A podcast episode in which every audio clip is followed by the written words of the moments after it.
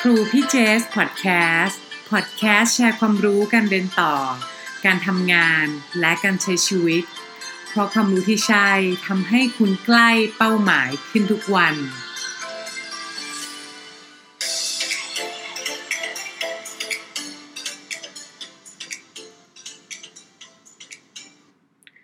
สวัสดีค่ะ ขอต้อนรับกลับเข้าสู่ครูพี่เจสพอดแคสต์นะคะ วันนี้เป็นพอดแคสต์ ที่ 57 ค่ะ ประจำวันที่ 2 เมษายน 2562 นะคะ คุณอยู่กับเจสพักซิกรทับทุนทองค่ะ เช้านี้นะคะจะมาแชร์ให้ฟังเรื่องเกี่ยวกับการขอทุนฟูไบไปเรียนต่อที่อเมริกาค่ะ ได้ทั้งปริญญาโทและปริญญาตรีเลยทีเดียวนะคะ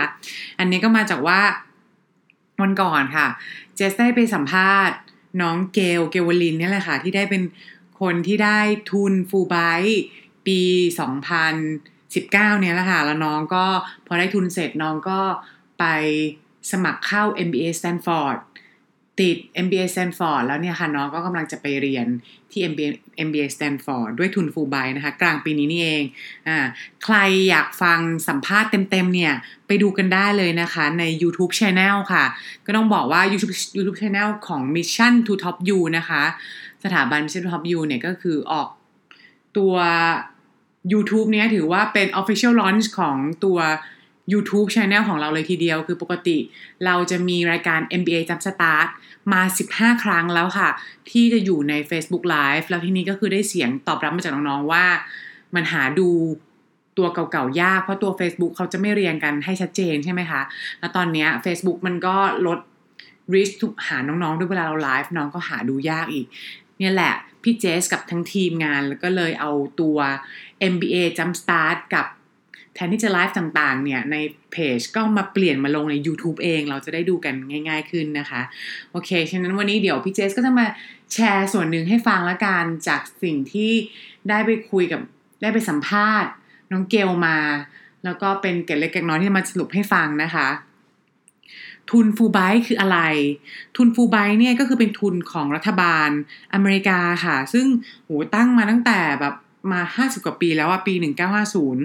1950แล้วทีนี้ทุนฟูไบเนี่ยมีหลายทุนค่ะ แต่ทุนที่เราจะสมัครไปเรียนต่อปริญญาโท ปริญญาเอก เขาจะเรียกว่า Thai Graduate Scholarship หรือ TGS แล้วปกติทุนของฟูไบเนี่ยก็จะ ให้ปีละประมาณ7ทุนค่ะปีเนี้ย2019เอ่อ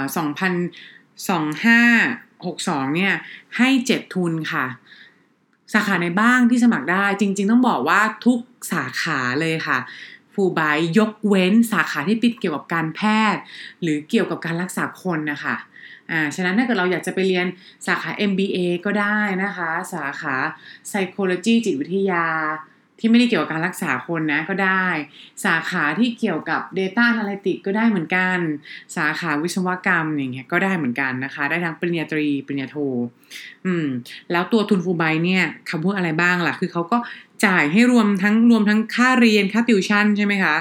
ค่าตั๋วเครื่องบินค่าที่พักค่ากินอยู่ แล้วก็ cover 2 ปีเลยค่ะ โดยที่ปีแรกเนี่ย ก็จะจ่ายให้ maximum เนี่ยรวมกันที่บอกเมื่อกี้ค่าต่างๆ เนี่ยไม่เกิน35,000เหรียญสหรัฐ หรือตีเป็นเงินไทยก็ประมาณแบบ1.1 1.2ล้านบาทนะคะ แล้วปีที่2เนี่ยเขาก็จะลดลงมาเหลือ50%ก็จะกลายเป็นประมาณ17,000ดอลลาร์สหรัฐนะคะ ก็คิดเป็นเงินไทยประมาณ5-6แสนรวมกัน2ปีเนี่ยเขาก็จะออกสปอนเซอร์ให้เราประมาณล้านหกล้านเจ็ดอะค่ะ ซึ่งต้องบอกว่าอันเนี้ย ถ้าไปเรียนหลาย ๆ สาขาเนี่ย ที่ไม่ได้เป็น MBA นะ ถือว่า cover โอเคเลย cover ได้ถึงประมาณ 80-100%เลย บางที่ cover ได้ 100%เลยค่ะ อืม แต่ค่าถ้าเกิดเป็น MBA อะ ค่าเรียนติวชั่นมันจะแพงนิดนึง ก็อาจจะ cover ไม่หมดนะคะ แล้ว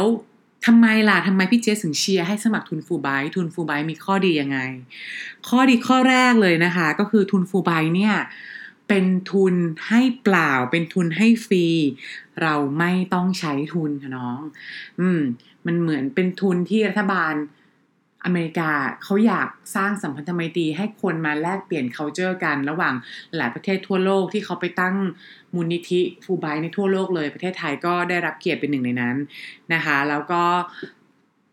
ที่บอกว่าห้าม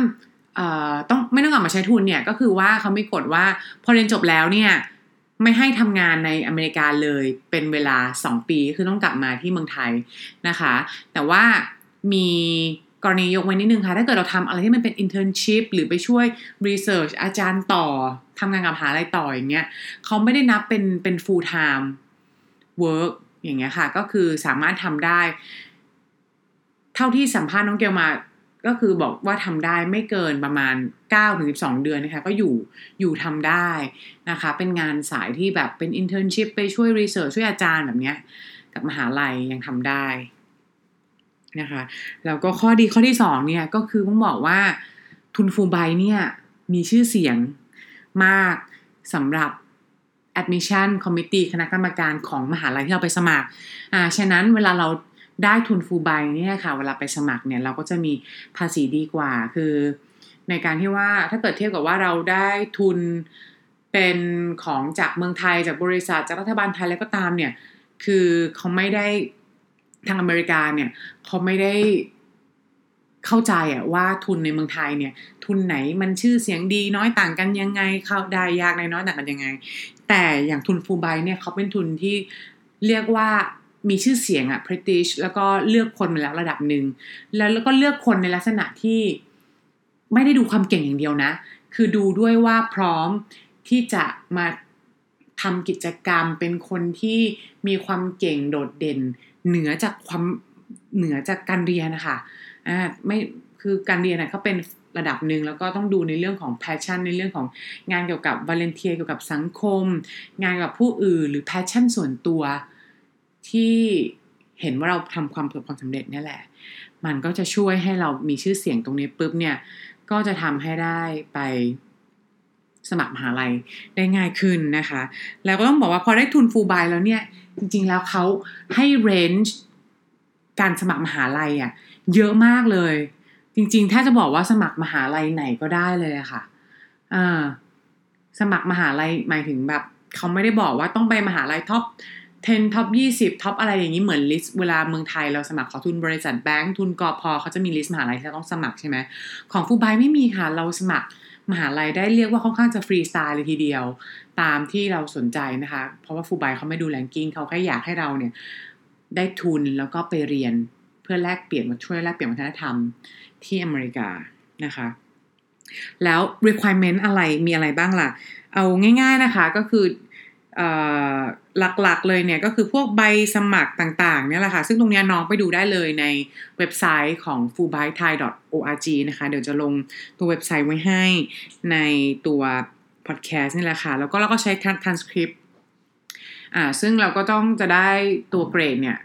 3.0 ขึ้นไป แล้วก็มีคะแนน TOEFL 80 ขึ้นไป คะแนน IELTS ไม่รับนะคะ ส่วนคะแนน GMAT GRE ยังไม่ต้องสอบเลยค่ะ เราสอบแค่คะแนนโทเฟลก่อนเลย 80 ขึ้นไป ก็ถือว่าผ่านแล้วเขาก็จะไปดูตัวใบสมัครแล้วว่าเราทำดีไม่ดีแค่ไหนนะคะ แล้วก็มีพวก CV resume แล้วก็ by letter of recommendation นะซึ่งในตัวใบสมัครเนี่ยก็ต้องมีการเขียน essay ด้วยเหมือนกัน ส่วนเทคนิคการสมัครทำยังไงให้ได้ทุนฟูไบนะ ข้อแรกค่ะ คือสิ่งที่สำคัญที่สุดเลย เรียกว่าเป็นหนึ่งในส่วนที่สำคัญที่สุดของแอปพลิเคชันเนี่ยก็คือเรื่องของ essay essay เราเนี่ยต้องเขียนให้โดดเด่น ต้องโชว์ passion ให้ชัดเจน ตัว essay ที่พี่เจสเคยช่วยน้องดูเนี่ยตอนน้องสมัครทุนฟูไบเนี่ยค่ะ หลักๆจะมี 2 essay essay แรก เราเรียกว่า statement of purpose หรือ SOP ต้องบอกว่าทำไมเราอยากไปเรียนมหาลัย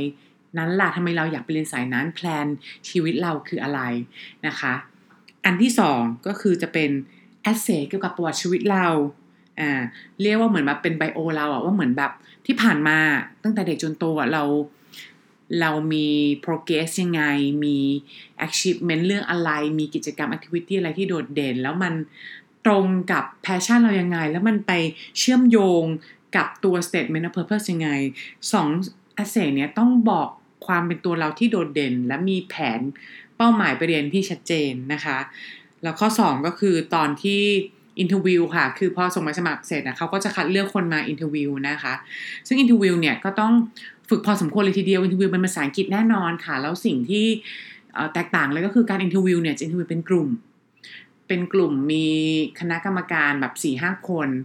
นะคะ ตรงนี้เราก็ต้องฝึกความมั่นใจให้ได้ แล้วก็คำถามเนี่ย มันจะเป็นคำถามที่สามารถจะแรนดอมได้ตั้งแต่ว่าทำไมถึงไปเรียนทำไมถึงสมัครกับเรา หรือบางทีเขาก็ถามก็ได้ค่ะว่าเฮ้ยทำไมตอนนั้นเราถึงเรียนปริญญาตรีสาขานี้ อะไรแบบเนี้ยเออทำไมตอนเด็กๆเราเราเคยไปต่างประเทศไหมเนี่ยบางทีเขาถามคำถามแรมดอนมาก เราก็ต้องมีความมั่นใจแล้วก็สามารถตอบได้นะคะ ตรงนี้นั่นแหละก็เป็นเป็น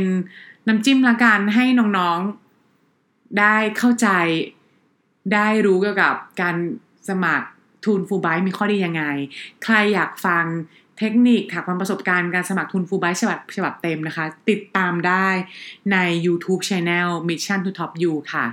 วันนี้ลาไปก่อนนะคะ สวัสดีค่ะ